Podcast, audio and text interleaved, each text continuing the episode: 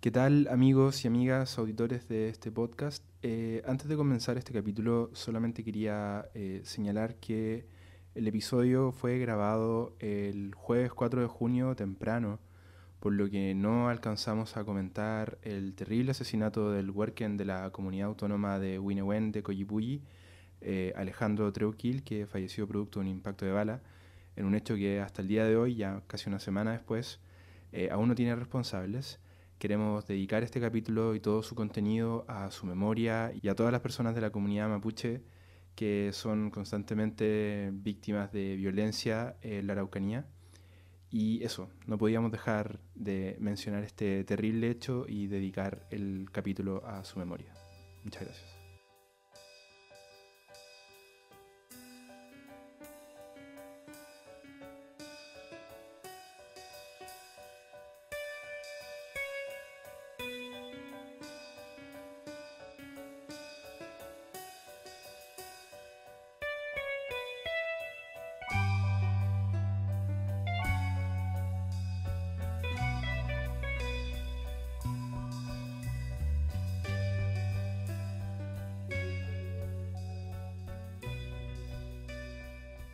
¿Qué tal amigos y amigas? Bienvenidos y bienvenidas a un nuevo capítulo de FanViews. Estoy como siempre con Branco Yura. ¿Qué tal compañero?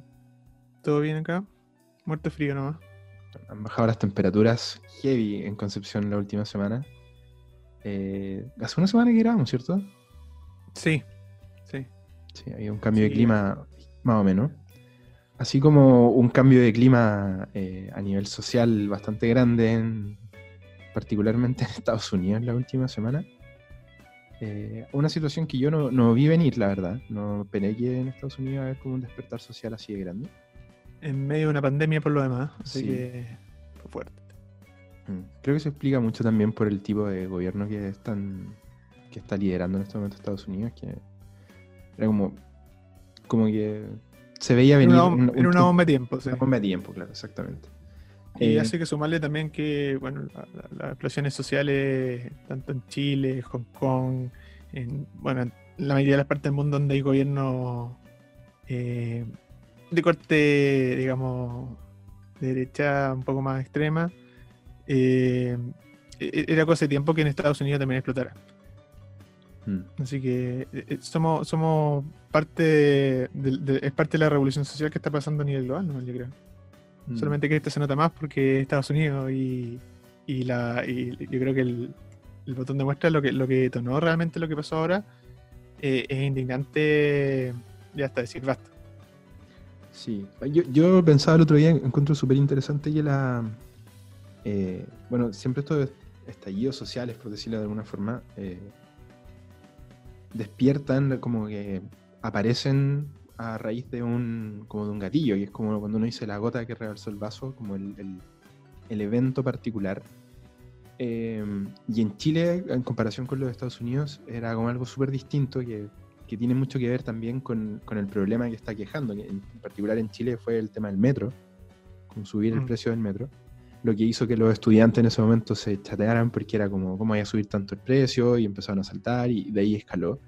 Pero en el caso de Estados Unidos fue un asesinato. Eh, porque no hay otra forma de escribirlo, ¿cachai? Como lo que pasó, a George Floyd en un asesinato. Por mucho que los medios acá pongan hombre fallece en trágico accidente, es como, no, fue un asesinato, luego lo mataron. Y. Pero yo creo que eso hizo despertar en la gente una sensación que venía hace rato, porque un estallido social no es una cosa que ocurra así como a pito de nada, sino que muchas situaciones que están siendo invisibilizadas y que están siendo calladas. Y yo creo que en Estados Unidos se estaba tratando como de gritar esto hace mucho rato, pero claro, lamentablemente a veces falta ese, elemento que genera la reacción en cadena, que es lo que está pasando ahora. Eh, pero no es algo nuevo tampoco lo que está pasando. Eh, no es solamente del gobierno de Trump, ¿cachai? Es como algo que ha pasado hace rato.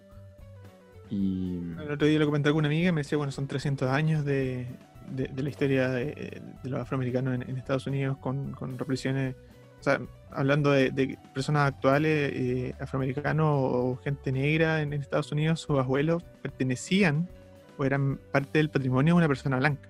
Mm. Eran objetos de una persona blanca. Sí, eh, yo creo que desde, esa realidad eh, se plantean como grandes divisiones y, muchos roces, yo creo, como para tratar de ocultarlos debajo de una alfombra.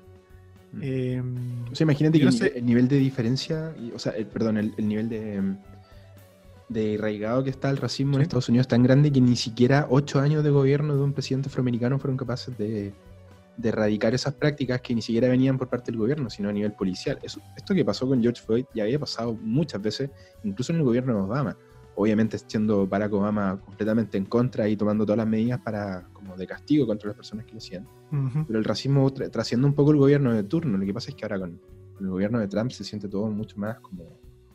eh, tiene más, más publicidad porque aparte ni un presidente que prácticamente no condena este tipo de cosas. ¿cachai? Es como el principal racista del país. Entonces, Yo me acuerdo que cuando chico, y, y yéndonos ya un poco a, a hablar de lo que vamos a hablar realmente A la en este, en este capítulo, eh, nosotros en este capítulo vamos a hacer un, homenaje, que suena como demasiado grandilocuente, pero sí vamos a hablar sobre series y películas eh, que hemos visto a lo largo de nuestras vidas que tocan el tema del racismo. Y ahí es entretenido, o por lo menos interesante, eh, entender que durante al menos toda nuestra vida, eh, para nosotros los que tenemos 30 o 20 y tantos años, el tema del racismo es constante en las formas de expresión norteamericana. Eh, En la música, en, en las artes plásticas y en este caso en el cine y la televisión. Son por lo menos 30 años que nosotros hemos visto el mismo tema y aún no hay soluciones. Y aún sigue siendo un tema vigente. Me encuentro terrible. Y es tan terrible como la realidad que vivimos en Chile. Eh, que después también vamos a comentar algunas similitudes al respecto. mm, Pero yo quería partir porque creo que mi primer acercamiento al tema fue cuando tenía como 8 años y recuerdo que en, estamos en unas vacaciones eh, y en la tele estaban dando una película que se llama Carolina Skeletons, que es de 1991, una película que fue hecha para televisión, que por lo demás no es muy buena, de lo mismo, pero me tocó ver a los 8 o 9 años esta escena de un niño, de un niño de 14 años, que lo sentencian a muerte en una silla eléctrica y, es- está toda esta escena y, yo, decía, eh, ¿en qué parte del mundo, en qué parte, en qué país así tercermundista y donde rige así el terror pueden asesinar a un niño o pueden matar a un niño en una silla eléctrica y que haya público mirando? Y eso fue mi primer, me acuerdo, mi primer, bueno, no, no había conversación antes con mis papás, pero fue mi primer acercamiento a entender que en Estados Unidos pasan este tipo de cosas que parecieran ser como completamente irreales. ¿Cachai? Mm. Y, y de ahí para adelante, me- eh, ya cuando me metí más en el cine, empecé a ver que, que la historia, o sea, que el tema del racismo es como, eh, eh, agarra todas las áreas posibles, incluyendo esas áreas que tú decís como, que son como súper lindas, ¿cachai? Que te las muestran como puras intocables, como, no sé, po, la misma industria del cine, pues, ¿cachai? Eh, así que vamos a hacer una suerte de recomendaciones de películas que tengan que ver con, eh, con eh, visibilizar el problema del racismo. Mm. Y no sé si quieres partir tú con alguna.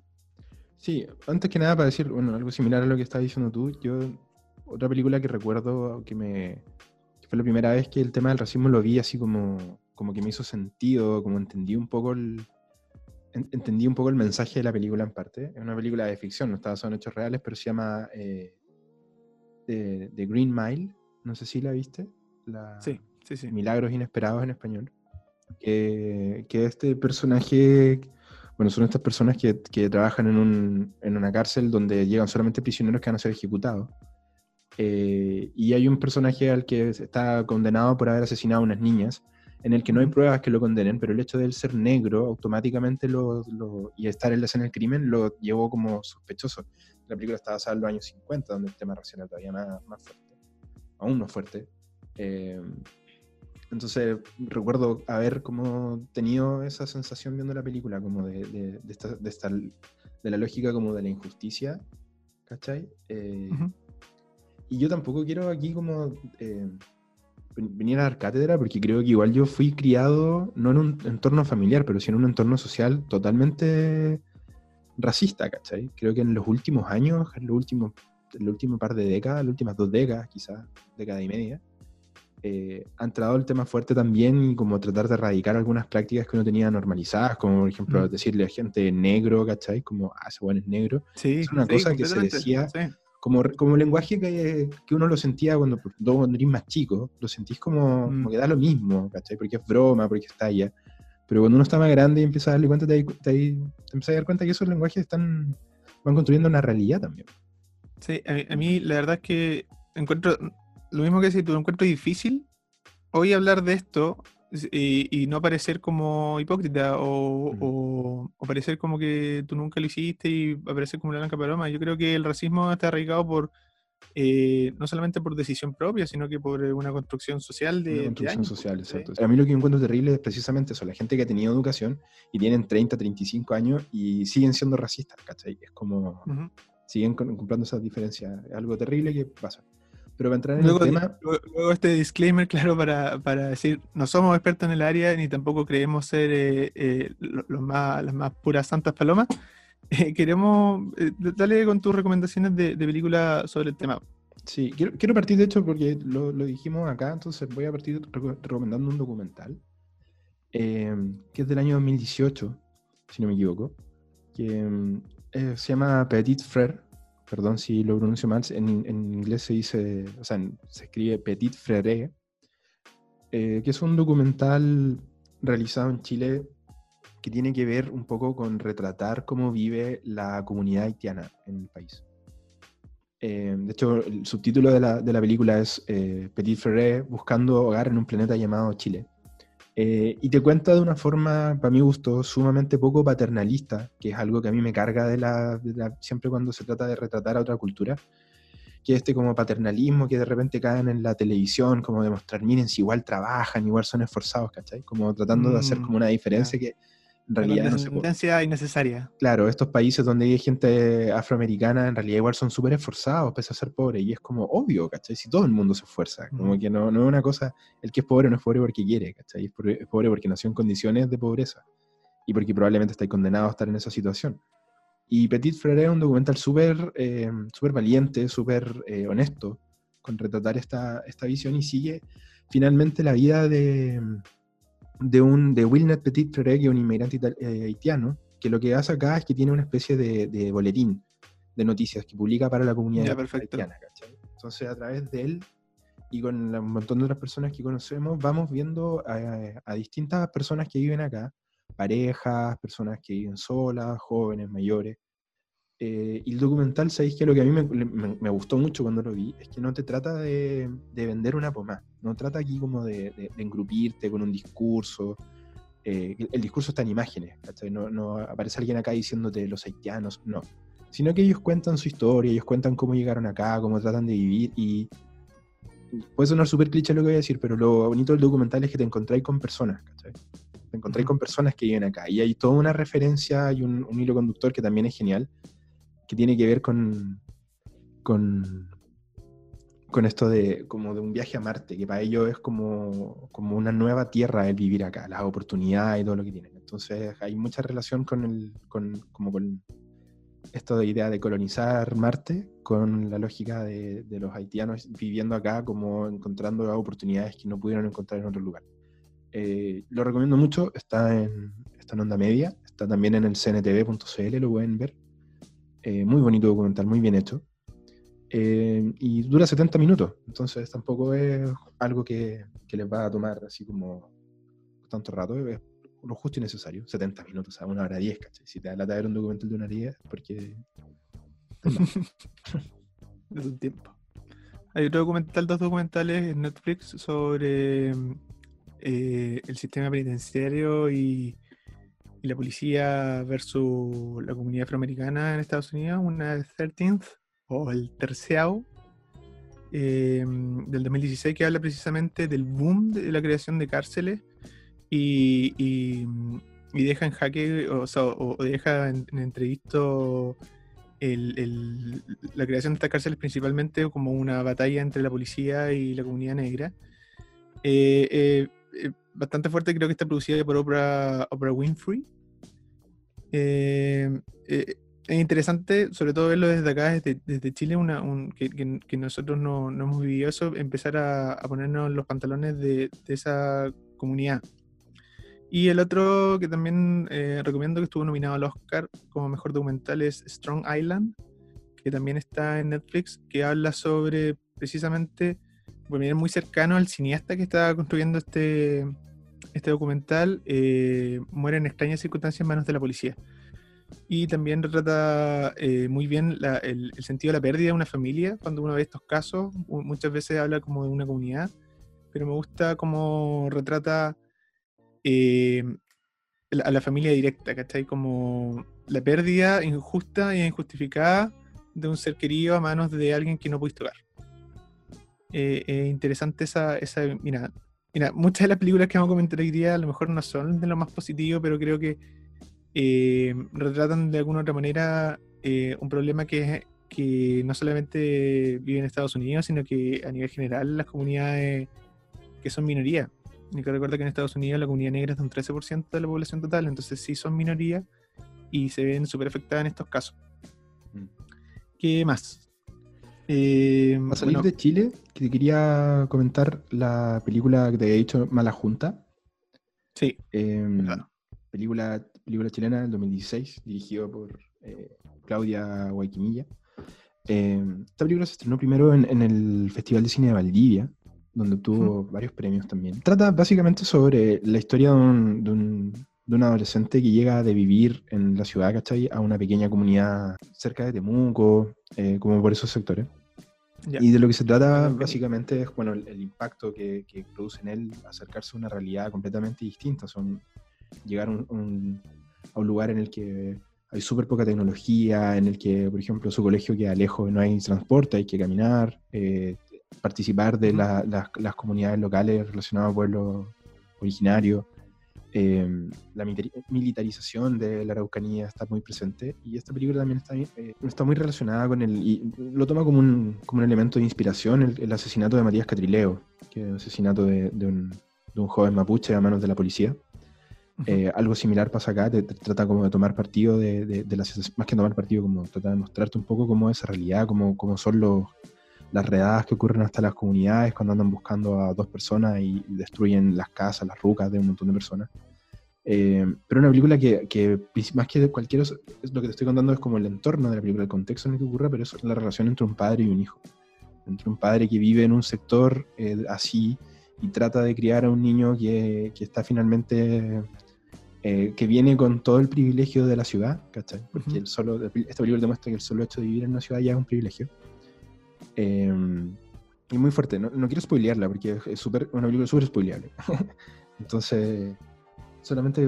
yo, yo, no la he visto, está en mi lista de, de, que tengo que ver sí o sí este año. Y yo he escuchado, por lo menos desde que partió el estallido social acá en Chile, que es como un imprescindible para, para ver. Como que eh, te deja con esas ganitas de salir a protestar. Sí, está muy bien hecha. Aparte, piensa que salió dos años antes del, del asesinato de Camilo Catrillanca, que también es muy similar la historia, entonces este, es como algo que se repite, ¿cachai? Algo que pasa en la que no, te, cuenta una realidad muy, muy, muy certera. Y uno cuando conoce ese contexto y ves la película te afecta todavía más porque te das cuenta que lo que te están mostrando es algo que uno que vive en la ciudad lo sentís súper lejano, lo sentís como, como algo que solamente lees, ¿cachai? Que, que veis las noticias y después tú seguís con tu vida, pero la película como que te acerca a esa realidad y eso es lo potente que tiene. Eh, eh Juntas también está en, en, onda media? Sí, Juntas está en onda media y si no me equivoco está en Netflix. Ahí que voy a, te, confirmo el tiro ese dato, pero estoy seguro que está en Netflix. Y, Yo quería hablar de, de dos películas, un, cortometraje y un largometraje documental. Eh, yo viví un tiempo en Punta Arenas. Yo no, sé si te lo he contado. Yo viví cinco años en Punta Arenas. Y, y ahí me, me, me metí, era claro, chicos, sí, pero, pero habían muchos museos y te enseñaban mucho sobre la historia de los pueblos originarios de Punta y de, los sectores aledaños. Eh, entre ellos los Yaganes y los Selnam o, o Onas, que también se les llama. Eh, del infinito me han hablado, es un corto documental que está también en onda media que habla sobre eh, los últimos vestigios culturales de, los Onas y los Selnam que están quedando y una persona que intenta de alguna otra manera recolectar o, mantener viva la tradición del lenguaje de los Selnam. Es súper bonito. Eh, me, encanta también, sobre todo, ver los parajes del sector y, entender cómo, cómo esta, estos pueblos originarios vivían en, eso, en esos entornos tan hostiles. Mm. Y la otra es un documental un poco más largo que se llama La Última Huella, que habla sobre las últimas dos personas eh, vivas de la, de la etnia de los Yaganes, también del, del, sur extremo de Chile. Sí, eso lo vi. Eh, eso, tuve la oportunidad de verlo en, creo que fue en el Festival de Cine de Leu. Sí, y, y, eh, a mí me tocó estar vivo en Punta Arenas, vivir allá, cuando murió una de esas dos personas, si es que no me equivoco. Y, y recuerdo haber escuchado noticias de que solamente quedaba una persona de toda esa etnia que hablaba nativamente su lenguaje y que ella mm. están intentando enseñar en las escuelas del lugar el, lenguaje de los yaganes. Em, bueno, a, raíz de eso hay que entender que son, por lo menos los Selnam o, los Ona, em, fue uno, de los de las matanzas más grandes de seres humanos que se echan en, nuestro país. Y es interesante rescatar eh, la historia o sea, esas em, razas fueron, fueron exterminadas, exterminadas más que otra cosa. Esa es como la palabra. Cazadas como, como si fueran animales para, para exhibirlos después en zoológicos humanos, mm. tal cual. Así que son dos documentales que son, eh, de alguna manera, intentan rescatar cultura y, y, siento que eso siempre es positivo de ver y sobre todo entender en un país donde hemos recluido a última instancia a nuestro pueblo originario. Oye, vámonos para Estados Unidos. Hay que. Hay que entrar. yo, mira, me gustaría partir con esta. Creo que es una película reciente, eh, pero. Pero creo que, que, del último tiempo es de las mejores que hemos tenido, que me refiero a Black Landsman, esa dirigida por Spike Lee, está protagonizada por Uy, se me fue el nombre, Adam Driver y John David Washington, que todo esto va a ser el protagonista de la nueva película de... Sí, sí de, Tenet. Tenet, sí. Uy, se me olvidó el nombre de los dos. Christopher Nolan. De Nolan, sí, exacto.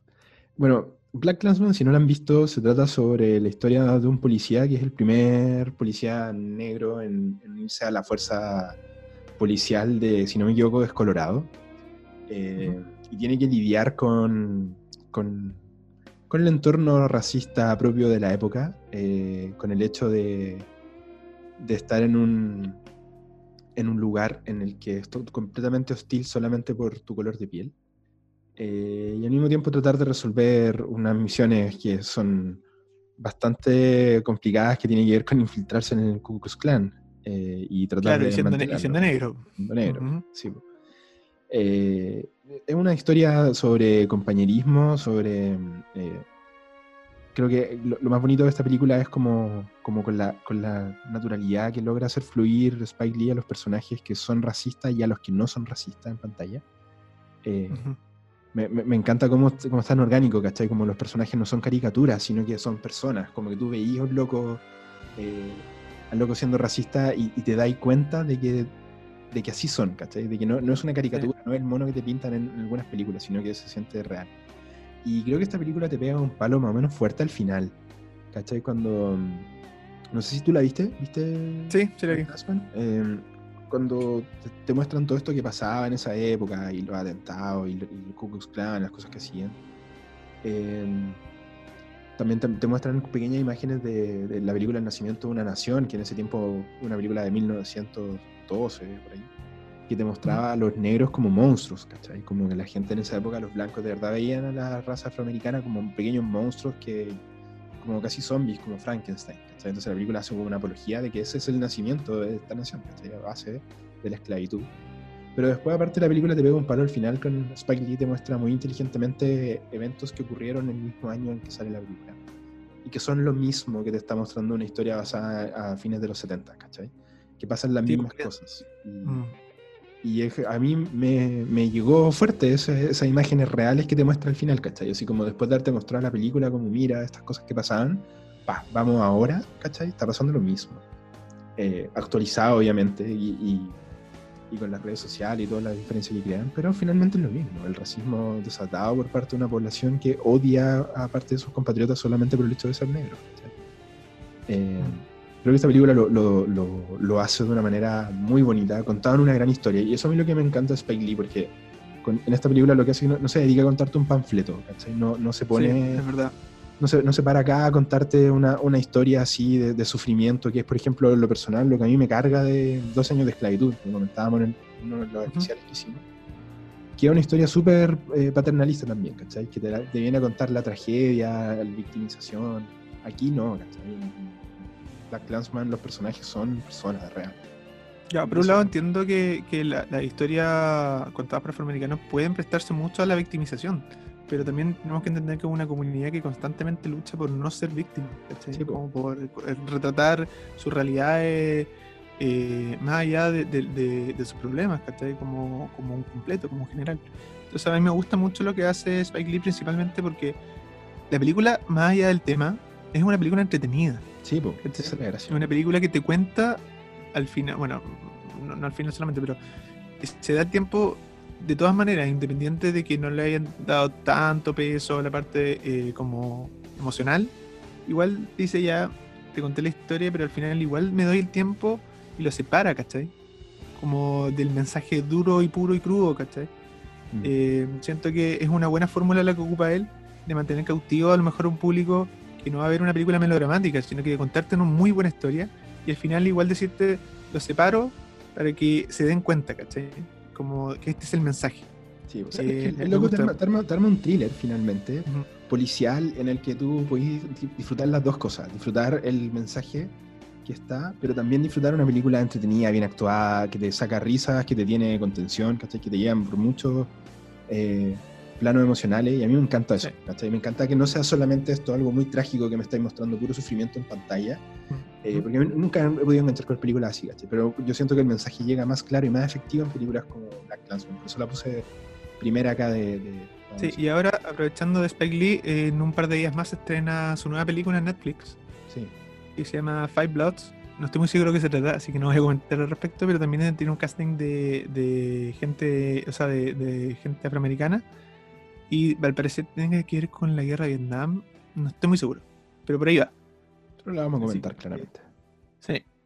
Eh, siguiendo con películas y yéndonos a algo un poquito más positivo, quiero recalcar un corto animado que eh, ganó eh, el año pasado. ¿Fue este año? Este año, pues fueron este año los Oscars, ¿no?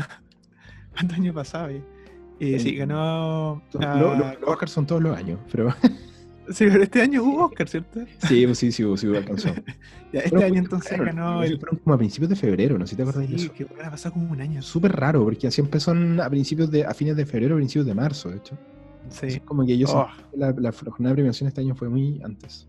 Hay un corto animado que se llama Hair Love, que ganó el, Oscar a, corto animado, que hace un pequeño retrato sobre eh, un tema que es muy importante para la comunidad afroamericana, que es, vivir y convivir con sus aspectos raciales, ¿cachai? Como durante mucho tiempo eh, las mujeres negras en Estados Unidos ocupaban, y todavía ocupan pelucas para no mostrar sus aspectos raciales en, su cabello, sus rulos, su, su, su maquillaje, etc. Durante mucho tiempo intentaron o tenían por obligación que emular a la mujer blanca. Claro. Y, y Hair Love es un, es un corto animado súper bonito. Em, de la misma empresa que trajo em, a Spider-Man Into the Spider-Verse. Sí. Em, que habla sobre precisamente una familia eh, afroamericana y su hija que convive con su pelo. Su pelo eh, rebelde. Es muy, muy bonito. Y, que tiene que eh, afrontar como una batalla cotidiana con el pelo, ¿cachai? claro, y, de aceptación, de aceptación sobre todo. Y también, bueno, ahí, que la vean porque tiene está un en final, YouTube, esa, está, está liberado en YouTube, lo pueden ver. Tiene un final súper súper lindo. Y en otras películas que también hablan sobre el tema racial y que no caen en lo dramático, quería destacar las películas de. Eh, de ¿Cómo se llama? Oh, de Tarantino. Ah, sí, pues sobre todo Jackie Brown y Django, que son dos mm. películas que hablan abiertamente sobre la comunidad afroamericana, em, pero de una manera súper intensa en, el sentido como teatral, ¿cachai? Em, donde vemos grandes historias de redención del racismo, sobre todo en Django. Eh, es interesante ese acercamiento, a mi, a mi parecer. Eh, siento que es como restregárselo abiertamente a la comunidad eh, supremacista blanca de Estados Unidos. Eh, me gusta cómo lo hace de, decir así como, no sé si esto pasó literalmente en la historia, pero Filo acá está eh, eh, Michael J. Fox matando blanco al final de la película, que está ahí saltando sangre por todos lados. Lo que, pasa es que lo, que, hace un poco en, en, Django es como posicionar finalmente al, a un vaquero afroamericano, a un cazador de recompensa afroamericano, que de hecho su compañero curiosamente no es gringo, a mí me encanta eso. Que sí. Dos, como él es un afroamericano y el otro es un alemán. Eh, y lo que hace finalmente es ubicarlo en exactamente, bueno, en el tono tarantino obviamente, pero exactamente en la misma posición que el cine se encargó eh, durante décadas de poner al vaquero blanco, al John Wayne, a Clint Eastwood, ¿cachai? Hacer exactamente lo mismo, hacer el, el badass de la película. La diferencia acá es que, la única diferencia es que el personaje principal es un personaje afroamericano que convive durante la película con eh, el racismo presente en esa época, y de hecho ni siquiera, yo creo que en ese tiempo ni siquiera se llamaba racismo, sino que era una cosa de frentón, de odio. Sí, de, muestra, escenas de racismo Sí, pues. Entonces después generó un, gran impacto en, la comunidad y hay mucha gente que alegaba, que decía que por qué la película era tan violenta. Y tú veías películas de, de, de westerns históricos y siempre las westerns han sido violentos. Lo que pasa es que acá lo que le molestaba a los supremacistas blancos es que era un, un afroamericano matando blancos, ¿cachai? Eso es lo que le molestaba. No que la película fuera violenta, pero violencia han visto por décadas y nunca le ha molestado, ¿cachai? Bueno, Tarantino también es conocido por, hacer películas que, que, dan vuelta un poco a la historia y, dejan muchas veces a los que han tenido históricamente el papel de víctima como papel de héroe. Y, mm, lo mismo que pasa con Bastardo sin Gloria, que terminan matando a Hitler y, acribillándolo en el suelo. Lo es interesante la forma en la que él eh, toma ciertos temas. Eh, y, para él yo creo que, bueno, sus actores negros son, son su arma fundamental. Yo creo que él les tiene un respeto enorme a la comunidad y, me gusta la forma en la que, en la que enfrenta los, los, temas. No, sé si me explico, creo que me estoy dando mucha vuelta en esto. No, no, sí, sí. Pero me gusta en, la que el, siento que es una forma más universal y a la cara, así como, eh, como un, golpe nomás, ¿cachai? a, entender los problemas raciales. Siento que una forma de entrar, te guste o no te guste, aquí está. Esto es lo, esto es lo que pasa y esta es mi visión. Mm. Me gusta la forma en la que lo, en la que lo afronto. Y en casi, en casi todas, de alguna u otra forma, está el tema de siempre del, ya sea del racismo de las minorías en la filmografía de Tarantino. Incluso, por ejemplo, en películas donde casi no hay personajes afroamericanos, como en Kill Bill, ponte tú. Eh, está presente igual, ¿cachai? Como que se, se, se, toma de alguna forma el tema de las minorías en Pulp Fiction lo mismo. Como, a, mí me gusta mucho lo que hace en, en, Django, como decís tú. En Los Ocho Más Odiados igual un poco está. Que igual digo como de una forma tan distinta a lo convencional te puede como llegar a lo mismo que, que en otra película habría sido los dos vaqueros cabalgando hacia el oeste. Tú querías comentar también de, em, de Jordan Peele, ¿cierto? La película Get Out. Sí, eso vamos con... La habíamos comentado, igual la otra vez, pero que también creo que entra en la misma, la misma categoría de, películas que toman temas raciales así abiertamente, pero que le dan un giro. Em, no sé cómo explicarlo, como. no es una película entretenida, no, es, lo que quiero decir, sino mm. que le dan otro giro a no una película simplemente histórica o, de victimización de, las comunidades, sino que eh, creo que revitaliza el mensaje.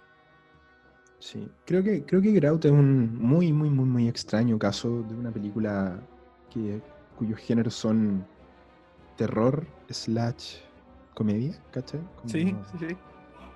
Que, se mueve como en ese, en ese rango tan, tan poco normal del cine. Eh, para contarte una historia racial. Yo encuentro que eso es, no sé, lo, lo, he admirado desde el día uno en que vi esa película, ¿cachai? Como el hecho de que esté contado de esa forma, de que la historia se trate sobre una familia de blancos que utilizan a la gente afroamericana por sus cualidades físicas para implantar sus cuerpos, ¿cachai? Es una, una, historia tan loca, tan tirada a las mechas y, al mismo tiempo se encarga de contarte tanto, ¿cachai? Como de, una manera entretenida, de una manera eh, como casi como burlándose en parte también de cualquier otra película de terror que trata así como de tomar temas livianos, pero acá se, te demuestra finalmente que podía ser una película de terror o de un thriller que te pueda contar una gran historia sin ser una lata, ¿cachai? O sin ser el canon típico del drama, sino que entrar por otros lados. Sí, y, creo que es un súper buen reflejo también de los problemas raciales que te viven hoy, ¿cachai? son distintos eh, a los que vivían, me imagino, hace 40 años. Creo Mm. que es un refresco al mensaje.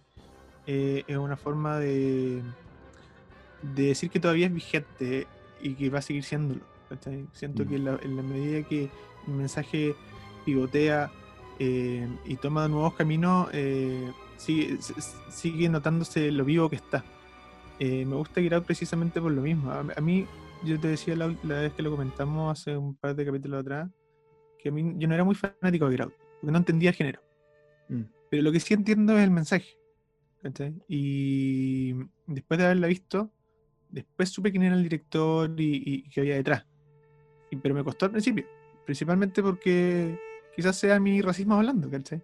Sí. O en- en- por en- ejemplo, a mí lo que me gusta de Get Out son el, el simbolismo que está. Que, que mira, hay, gente, he escuchado de todo críticas de Get Out, y hay gente que dice, por ejemplo, que, que el simbolismo es muy obvio y todo eso. Ujú. a, eh, a veces pasa, ¿cachai? Pero lo que pasa es que igual de repente yo creo, siento que a veces, esto, esto es una crítica generalizada contra la crítica de cine, ¿cachai? Pero yo siento que a veces la gente que es más intelectual o que tiene, ha tenido acceso a muchas cosas, trata de, cuando, re- cuando de repente las referencias son muy directas, muy in your face, las trata como, como algo malo, ¿cachai? Como algo básico, porque, pero precisamente porque estáis hablando desde el privilegio porque las Sí. de referencias que, que son muy ocultas, que son demasiado easter egg, son para un público pequeño, ¿cachai? Son para una minoría, son privilegios, exactamente, ¿cachai?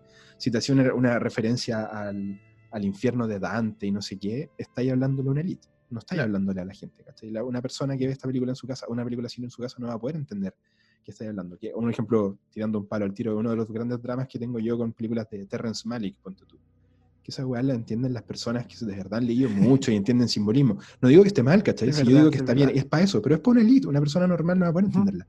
Lo que me encanta a mí de Get Out es que el simbolismo que tiene es entendible y, y lo puede captar cualquier persona, ¿cachai? Por Claro. ejemplo, cuando el loco está en la escena final y viene, viene llegando el, el auto de la policía y él ve el auto de la policía, tú te das cuenta inmediatamente que para él el que venga llegando la policía no es algo de seguridad, como quizás sí lo podría ser para otra persona, ¿cachai?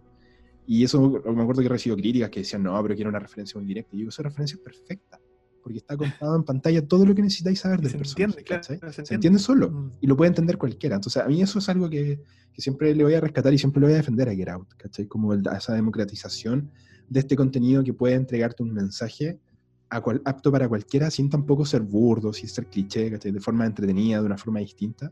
Sí. Ahí es donde yo creo que radica la, la fortaleza de esta película y por qué también le fue tan bien, sí.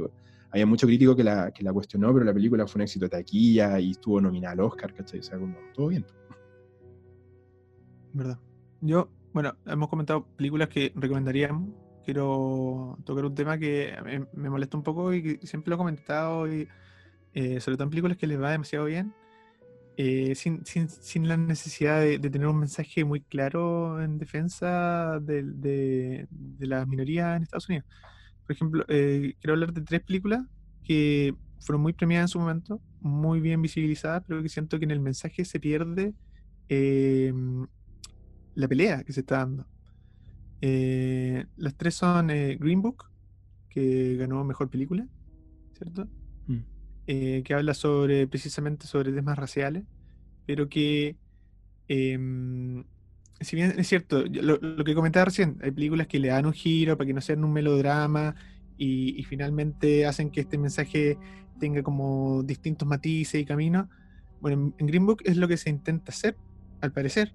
Eh, tratan de hacer una historia muy bonita de una amistad entre un blanco italiano, ¿cierto? De descendencia italiana, eh, con, un afroamericano pianista que en plena época donde ni siquiera lo dejaban tocar en, en- ciertos lugares por, por su color de piel, etc. Pero siento que al final el mensaje eh, deja de, como que carece de peso, principalmente porque mucho de la, de la relevancia del- del personaje negro depende del personaje blanco. Siento que hay muchas de estas películas que si no se sostienen sobre algún personaje de raza blanca, eh, como que no funcionaría. Y en ese, en ese sentido, Green Book, eh, por mucho que me entretuvo, porque es una película entretenida y liviana, eh, siento que en el mensaje deja de tener peso precisamente por lo mismo, porque se le quita relevancia. Y le ganó a Black Clansman. No, O sea, la Classman no es así. Sí, pues, por eso. Le, o sea, ganó el Oscar enfrente In Your Face de Black Clansman, mm. Es como dos Por otro lado, eh, la película Hidden Figures, que habla sobre tres mujeres matemáticas que participan en el desarrollo del plan espacial de Estados Unidos, eh, que, son de, que son de raza negra. Eh, esa historia es real, esa historia existió, ¿cachai? Pero que se creó un personaje que es este como director del proyecto, que siempre las defiende y que, y que trata de abolir, ¿cierto?, la, las diferencias de raza dentro de la NASA, que no existió realmente en la historia original. En, la historia escrita, e, e, ese personaje nunca existió. Y acá pareciera que fuera como un, salvavidas que se le tira a estos personajes negros para que esta historia funcione. Eh, como él, eh, siempre, siempre son estas películas donde tiene que haber un personaje blanco que los salva, que los ayuda, que sin él e, ellas no podrían haber logrado, ¿cachai? Eh, y finalmente lleva a ser el, blanco, finalmente sigue siendo el héroe, ¿cachai? Sí, sí, ¿cachai? Entonces, está la, el intento de, de visibilización del, del, mensaje, pero inmediatamente le quitas peso y protagonismo a, las figuras, ¿cachai? Es muy extraño lo que, lo, lo, que pasa. Y yo siento que es un intento de eh, llegar a como distintos públicos nomás. Pero mm. eso en Estados Unidos está lleno de estos ejemplos, ¿cachai? Eh, creo que una de esas actrices fue nominada al Oscar pero por una película donde ella no iba a poder ser nunca la actriz protagonista, ¿cachai? Porque eh, no alcanza a, llegar al nivel de protagonismo necesario con este tipo de personaje, ¿cachai? Y la otra película es Madbound, que es una película buena, es mala, está en Netflix, es de Netflix, pero que también pasa exactamente lo mismo. Entonces yo no, yo no sé cuál será la idea, más allá de lo que yo te decía, de eh, invisibilizar finalmente el mensaje. ¿Y por qué pasa esto? No sé si lo queréis comentar. Yo, a mi parecer es simplemente por intentar llegar a, una comunidad blanca que si no es de esa forma, estas películas no se ven. Hasta el día de hoy pasa eso. Es como decir, si hay un personaje negro protagonista, la gente no va a ver esa película. ¿Sabéis qué? Mi, teoría, sin tener ningún tipo de, respaldo más que mi opinión y lo que, lo que he leído siempre de la, de la industria, creo que esto no es muy distinto a lo que pasa a nivel, ponte tú, gubernamental, ¿cachai? Como lo que pasa en casi en cualquier otro ambiente, es que sencillamente a veces las personas tratan de, acercarse a temas sin asesorarse de la manera correcta. ¿cachai? Yo es algo que he visto y, he aprendido que pasa mucho, y el, cine y las series no son ajenas, ¿cachai? Como el hecho de que a veces simplemente tenía una historia, agarraste un libro, ¿cachai? Que quería adaptar y querías contar esta historia y leíste nomás y trataste de hacerlo como tú pensabas, pero si no sabís realmente un tema, si no eres experto en, por ejemplo, en temas raciales o en temas de género o en temas de minorías, mm. eh, es probable que, que, cometas un error sin querer hacerlo, ¿cachai? Como sin tú, sin tú eh, tener como objetivo el finalmente dejar al blanco como el héroe, pero lo estás haciendo igual porque tu educación y tu entorno te lleva a creer que va a ser necesario eso, ¿cachai? Es una forma de, de racismo como de racismo, de repente cuando se dice esta discriminación inversa, ¿cachai? Como, eh, como hacer algo que finalmente tú crees que va a ser necesario, pero, pero es porque no lo está diciendo de malo, ¿cachai? No lo está diciendo de mala onda, sino que simplemente no sabes. Y yo creo que eso pasa mucho. Claro, como voy a intentar no ser racista y al final el mensaje está tan exagerado que te me diciendo más racista. Sí, y cachai que pasa mucho eso, porque hay, hay como un miedo en general que ya sea por temas de ego, por temas de presupuesto, presupuesto en Hollywood, por ejemplo, lo dudo, de, no sé, pues mira, saliendo un tema solamente para entenderlo, es la diferencia cuando tú que yo le veo al funcionamiento de películas como Interstellar, al funcionamiento que le veo a otras películas del espacio, porque en Interstellar eh, se asesoraron con científicos, ¿cachai? Con científicos expertos que les dijeron, mira, esto es así y bla, bla, bla. Y creo que en el tema del racismo pasa exactamente lo mismo en Hollywood. Yo creo que hay directores, guionistas, productores que se alejan un poco de, alguien que te pueda asesorar, que te pueda guiar, que te pueda evitar, o sea, ayudar a evitar cometer errores y se lanzan solo y terminan fallando en eso, ¿cachai? Es verdad. Esa es mi, esa es mi teoría al respecto. Sí, también creo que puede ser eso, ¿eh? No lo había pensado de esa, de esa manera, Ignacio. Oye, otra película que quería eh, comentar, no, no, película, perdón, una serie de televisión que está muy, muy, muy, muy actual, pese a que es del año pasado es la serial que se llama eh, When They See Us, cuando así nos ven, que está en Netflix. Eh, es una miniserie, son cuatro capítulos. Está dirigida por eh, Ava DuVernay, si no me equivoco. Em, y bueno, cuenta la historia de cuatro chicos, adolescentes afroamericanos que a, principios de los 90, si no me equivoco, 89 por ahí, son declarados culpables por la policía de uno del asesinato y la violación de una mujer blanca en, si no me equivoco, en Central Park, en Nueva York. Eh, crimen que ellos no cometieron, Y la opinión pública los condenó inmediatamente y la serie te muestra de una manera muy cruda, muy, muy vivida, como el hecho de simplemente por ser afroamericano se transforma automáticamente en sospechoso, ¿cachai? Por el hecho de haber estado cerca y ser afroamericano te transforma en sospechoso y, y cómo la comunidad eh, supremacista blanca, que uno dice, yo digo comunidad porque son muchas personas en Estados Unidos, no es como una minoría, ¿cachai? Al punto de que sacaron un presidente como Donald Trump y personas como el mismo Donald Trump en esa época, porque esto es un caso real, eh, pedían la pena de muerte para estos niños, Como que hicieron campaña para que a estos chicos los condenaran. Eh, una cosa que, parece, un, parece ficción, ¿cachai? Cuando uno la ve uno dice, está bueno poder pasar. Y pasó. Niños, todos niños por lo demás. Todos niños. uno que tenía 16 años y lo juzgaron como un adulto, ¿no? Sí. y es terrible, es una serie muy, muy, muy poderosa, eh, que cuenta con varias particularidades como tener un elenco de lujo, eh, con Dara Farmiga, Michael K. Williams, ¿cachai? Felicity Hoffman, un tremendo elenco. Eh, con John Leguizamo, que en los últimos años se ha redimido, siempre hacía películas malas y ahora está haciendo cosas malas. Eh, pero muy interesante que la directora de esta sea Ava DuVernay, que nos trajo películas como Selma hace un par de años atrás, que, le, que, le, entregó una visión que, completamente contraria a lo que estábamos diciendo antes, ¿cachai? Como la visión de, de racial como tiene que estar que uno siente que aquí no te están contando tampoco de forma paternalista la historia, sino que te están contando los hechos de una manera muy humana. Eh, y vuelvo a decir lo mismo, pero esta serie es terrible, es muy frustrante. Eh, hay momentos muy fuertes sin ser morbosa, ¿cachai? Como que a mí me encanta eso cuando una serie logra no, sin tener que mostrarte algo así como gore. Explícitamente, mostrarte la, la, brutalidad de los hechos. Eh, y aquí estoy, y siento que bueno, el hecho de, que tiene que ver, de que tiene que ver Trump en esta historia también, eh, y que es algo que pasó en Nueva York, en Estados Unidos. Eh, si no me equivoco, esta serie en los últimos días, las últimas semanas ya, eh, subió así, pero tremendamente sus visitas en Netflix, porque obviamente que habla mucho de... Uno puede entender mucho lo que pasa en Estados Unidos viendo esta serie. ¿cachai? Como que uno ve esta serie, ve esta serie y al terminarla vaya a decir, ya, entiendo por qué luego en, Estados Unidos están chatos de esto, ¿cachai? Como que es exactamente lo que está pasando y esta serie está ambientada en una historia que pasó hace 30 años, ¿cachai? Esa es una súper buena recomendación que creo que, que, que, hagamos. Eh, así como comentábamos recién eh, documentales chilenos sobre el pueblo originario y sobre la discriminación misma que se vive y que, que ejecutamos en Chile. Eh, enterarse de, de, lo que pasa, ¿cachai? Porque claro, mm. nosotros eh, entendemos a grandes rasgos eh, los, temas del racismo, pero es imposible que lo vivamos como, como ellos lo viven, ¿cachai? Es imposible que...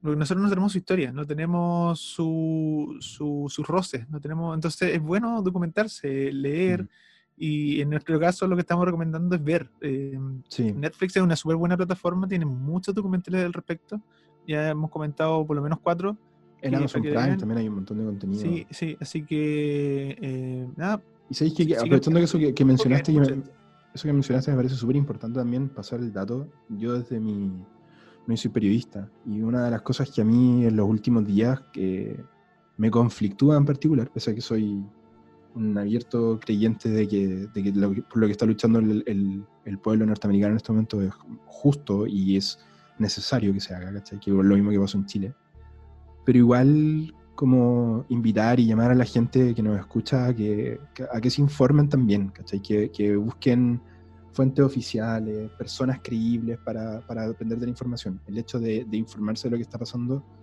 también tiene que ver, por un lado, cuestionar lo que te dice el establishment, ¿cachai? La versión oficial de los medios que todos sabemos para quienes trabajan. Pero tampoco eso no significa que vaya a creer en cualquier persona que tuitea una cosa, ¿cachai? Como estos días con todo esto de Anonymous han salido un montón de fake news y noticias llegando a Trump con tal cosa. Y el hecho de que todos creamos que una persona como él no siga en el poder no significa que vaya a tener que creer cualquier cuento que te están vendiendo, cualquier conspiración. las teorías. La, mejor arma es la verdad, y la verdad hay que... Eh, la única forma de que, la verdad sea un arma real es que esté verificada, es que lo que está ahí compartiendo sea real, ¿cachai? No sea fake, porque si no le estáis dando más armas finalmente a la otra persona para que acusen tongos. Para que... Pero hoy es re fácil hacer una investigación inversa de, la fuente de noticias. O sea, Google, si hay una imagen que no te, que, no te inspira confianza, búscala en Google Image. Eh, anda para atrás, revisa. de verdad que en cinco minutos te puedes dar cuenta si lo que tú estás leyendo era verdad o mentira y llegar hasta quién es el mentiroso. Así que. Sí, eh, es terrible, porque estos días salió esto de Anonymous, ¿cachai? Revelando cosas y cuando tú empezás a hacer como el fact-checking rápido te das cuenta que, no sé, el 80% de las cosas que se revelaron supuestamente eran cosas que se habían revelado seis años atrás, casos que finalmente se declararon ante la justicia falsos, cosas antiguas, cosas que de frente no eran reales. Y, yo creo que es súper importante en esto como tener, ser súper, súper eh, pesado con eso. Yo soy súper pesado con eso en redes sociales, como no, no comparto lo que me dice cualquiera, no comparto cualquier pantallazo de una conversación. Mira, este documento, ¿cachai? Chao, si yo no sé lo que estoy compartiendo, yo puedo hacer algo en, en mi computadora en Paint, ¿cachai? Y puedo subirlo y decirle, mira este documento que desclasifiqué del Pentágono. ¿Qué sé yo si ese documento es real, ¿cachai? Como... Hay que tener mm. mucho ojo. Y yo creo que esas fake news solamente alimentan a las personas que les gusta la desinformación, que es la principal arma que tienen hoy en día, ¿cachai? ¿Verdad? Oye, cerremos, eh, no sé si tienen que cerrar ya, ¿Sí? con una película que yo creo que engloba súper bien la minoría en el año, o sea, como los años que estamos viviendo, que es Moonlight. Una película que mm. Eh, bueno, arrasó, no, no arrasó al Oscar porque no tuvo muchos Oscar, pero sí arrasó porque principalmente le ganó películas favoritas como La La Land en la mejor película y que fue el primer espaldarazo grande que creo que la academia le da a la comunidad afroamericana al premiar esta película como la mejor película del año. Y sobre todo porque es una película que habla de minorías en general, no habla solamente sobre la raza negra en Estados Unidos, sino que también habla sobre los guetos, sobre una discriminación que es eh, eh, asociada a la cantidad de dinero que tienes y también asociada a la minoría y a la comunidad LGBT. Sí. Eh, todo en una sola película, de una forma súper cuidada, encuentro yo. Filmada hermosamente, esta película es hermosa audiovisualmente. Es una película que, de todas maneras, yo por lo menos la recomiendo para esto estos momentos que estamos viendo, estos momentos convulsionados, es una película que, si bien retrata realidades súper crudas, es súper, eh, bueno, vuelvo a repetirlo y, lo voy a reiterar, cuidadosa en la forma de hacerlo. Mm. Eh, porque siento que va a lo personal, ¿cachai? No habla así como en mensajes grandilocuentes, ni hablando como de comunidades, ni hablando como de barrios, sino que habla como de una realidad de una sola persona que eh, tiene estos tres elementos en su contra, ¿cachai? Es, una, es, un, es un negro de un gueto eh, que quiere abrirse al mundo como es, ¿cachai? Él es homosexual e intenta abrirse paso a través de una comunidad que lo rechaza por su raza, por su situación económica y por su orientación sexual. Eh, es súper interesante verlo hoy, principalmente para, para no sé, yo creo que es como para eh, revitalizar el mensaje y para los que aún no lo entienden, eh, como crear esta sensación en ti de que la gente es, gente más allá de sus decisiones, de dónde haya nacido o de cómo haya nacido. Mm. Eh, no sé, no, me quiero dar más vueltas, dale tú. Esta película está en Netflix, también la pueden ver ahí. a mí me conflictúa mucho Moonlight porque por un lado me, me, me gusta Caleta que haya ganado el Oscar, ¿cachai? Porque por todo lo que estás mencionando tú. Eh, por otro lado no me gusta porque yo siento que La La Land era mejor película. Eh, y a mí siempre me gusta que gane la que es mejor película, no la que es más importante. Pero en este caso creo que una... Eh, creo que está bien, ¿cachai? creo que está bien que haya ganado. con el tiempo, de hecho, y con todo lo que ha pasado, como que creo que esta película es más importante que La La Land, claramente. creo que la otra tenía logros visuales mucho mayores y, pero son películas súper distintas, entonces ahí es donde uno casi de repente podría cuestionar como el hecho de que existe una categoría de mejor película y es súper difícil poder calificar porque esta claramente es más importante, ¿cachai? Y ha trascendido mucho más y retrata una, una que reúne todo lo que hemos estado hablando todo este rato, ¿cachai? No hay paternalismo acá, no hay la visión clásica norteamericana, no hay un whitewash, es tal cual como es, tiene sutilezas maravillosas, ¿cachai? A mí, por ejemplo, como los personajes que sin dar spoilers, porque yo sé que hay mucha gente que no la ha visto, como el personaje, por ejemplo, de las tres, que es la misma historia de una persona, pero a través de los tres arcos temporales en que te los cuentan, cuando no están de un lugar a otro, no necesitan explicarte qué le pasó, uno sabe lo que le pasó. ¿cachai? Que me refiero al personaje Mahershala Ali. Eh, Mm, sí. es súper bonito cómo lo hacen, porque no te, te lo, te lo podrían haber mostrado de la forma gráfica, clásica, ¿cachai? Que de los gangsters y todo. Y no, aquí te lo muestran desde el punto de vista de un cabro chico, como, eh, como pasa en los sectores así, donde un día te dicen ¿sabes que tal persona ya no está, ¿no? ¿cachai? Y como que tú no, tú no viví en ese mundo todavía, entonces no sabes qué está pasando, pero sí sabes lo que está pasando en el fondo. Creo que Moonlight se, se encarga mucho de eso, de, de- de mostrarlo con sutileza, de una manera muy artística también. Las conversaciones en esta película están hechas de una forma bellísima. Sí, recomendadísima total. Y de hecho creo que es muy importante revisitarla en, en la relación del chico con la mamá, se me había olvidado en esta película también es terrible. Sí, sí, sí. Es, todo lo que conlleva en el fondo Sí. una, sociedad eh, empobrecida principalmente por la discriminación racial. po. Eh, drogas, eh, to- la vulnerabilidad de un niño que crece fuera de casa Mm. No, y sí, sube y sigue, ¿cachai? Eh, eh, no, es, es- es terrible, pero a la vez necesaria ver. Eh, siento que una película que engloba súper bien en los momentos que estamos viviendo. Y eh, nada, siento que fue un poco triste este programa, encuentro yo. Pero está bien. está no sé. bien. Es necesario. Sí, no podemos. o sea, es que habría sido súper eh, ridículo, lo pienso yo, como de nuestra parte, habernos sentado a hablar ahora de con lo que está pasando, es sentarnos a hablar de cualquier cosa. De claro, de, las comedias, de. De, de Adam Sandler, ¿cachai? No, Claro, en claro. otra. Y, y tampoco es como que tenga que ser siempre así, pero igual es importante referirnos y ten- tenemos este espacio, ¿cachai? Que es nuestra trinchera en el que podemos eh, aportar Hablar de alguna forma. Sí, también. Mm. Sí, que bacán que haya sido un aporte. Oye, le quiero Y- recordar a la gente que, que nos escucha Dale. que le voy a dejar en, el- en la descripción, no sé si lo están escuchando en Spotify o en YouTube, en la descripción le voy a dejar todo, todo el compilado. En este programa en particular lo voy a hacer, voy a dar esa pega de todo lo que está en este, todo lo que hemos dicho de las películas que hemos recomendado, les voy a dejar el link directo para que puedan verlas y disfrutar de estas películas y, y obviamente aprender si es que, si es que tienen ganas. Así Sí, que yo tengo. voy a dejar ese dato para que, para que puedan encontrarla fácil. Porque a veces la gente dice, oye, escucha esa película que dijiste, pero no son de verla, ¿cachai? Entonces les voy a dejar acá, busquen en la descripción y están los links, no se preocupen. Todos legales. Sí, todo legal, todo legal. Todo legal. Todo legal, llegaría. Ah, bueno, vamos a hacer un programa así pirateando, ¿cachai? No- Lo mínimo. Ya, pues estamos llegando al final de un nuevo programa de Fanviews eh, especial. Así que, nada, pues, darle las gracias a la gente que nos escucha y. ¿Algunas palabras al cierre? Eh, nada, yo creo que hay que visibilizar más. eh, mucha gente eh, lo dice por, por Instagram y por otras redes sociales que también hay que visibilizar los problemas de discriminación eh, racial, racial y cultural que se producen en nuestros mismos entornos. Mm, Eh, es es un buen momento para revisitarse uno, en realidad, como para en- entender que ciertas conductas que hemos tenido eh, a lo mejor no están tan bien. Es un buen momento para replantearse todo, sobre todo ahora que estamos en cuarentena, estamos en la casa y no Hay se dejen tiempo. tampoco. Sí, y- que a mí me pasa también, ¿eh? sorry que me, me extienda esto, pero me pasa que muchas veces leo comentarios de otras personas y siento que es como que me apelan. Y no se dejen tanto apelar, sino que apélense ustedes mismos. Yo creo que eso es bueno, un tiempo de reflexión y, y de entender que, que a lo mejor no hemos hecho las cosas tan bien. bueno. Yo, yo por lo menos tengo que decir eso al respecto.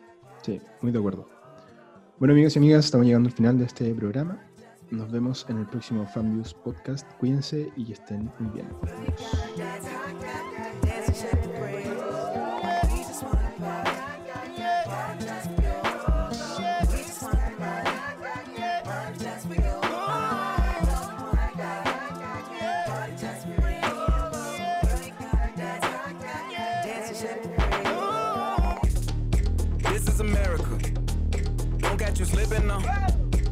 Catch you slipping now. Look what I'm whipping now. This is America. Don't catch you slipping now. Don't catch you slipping now.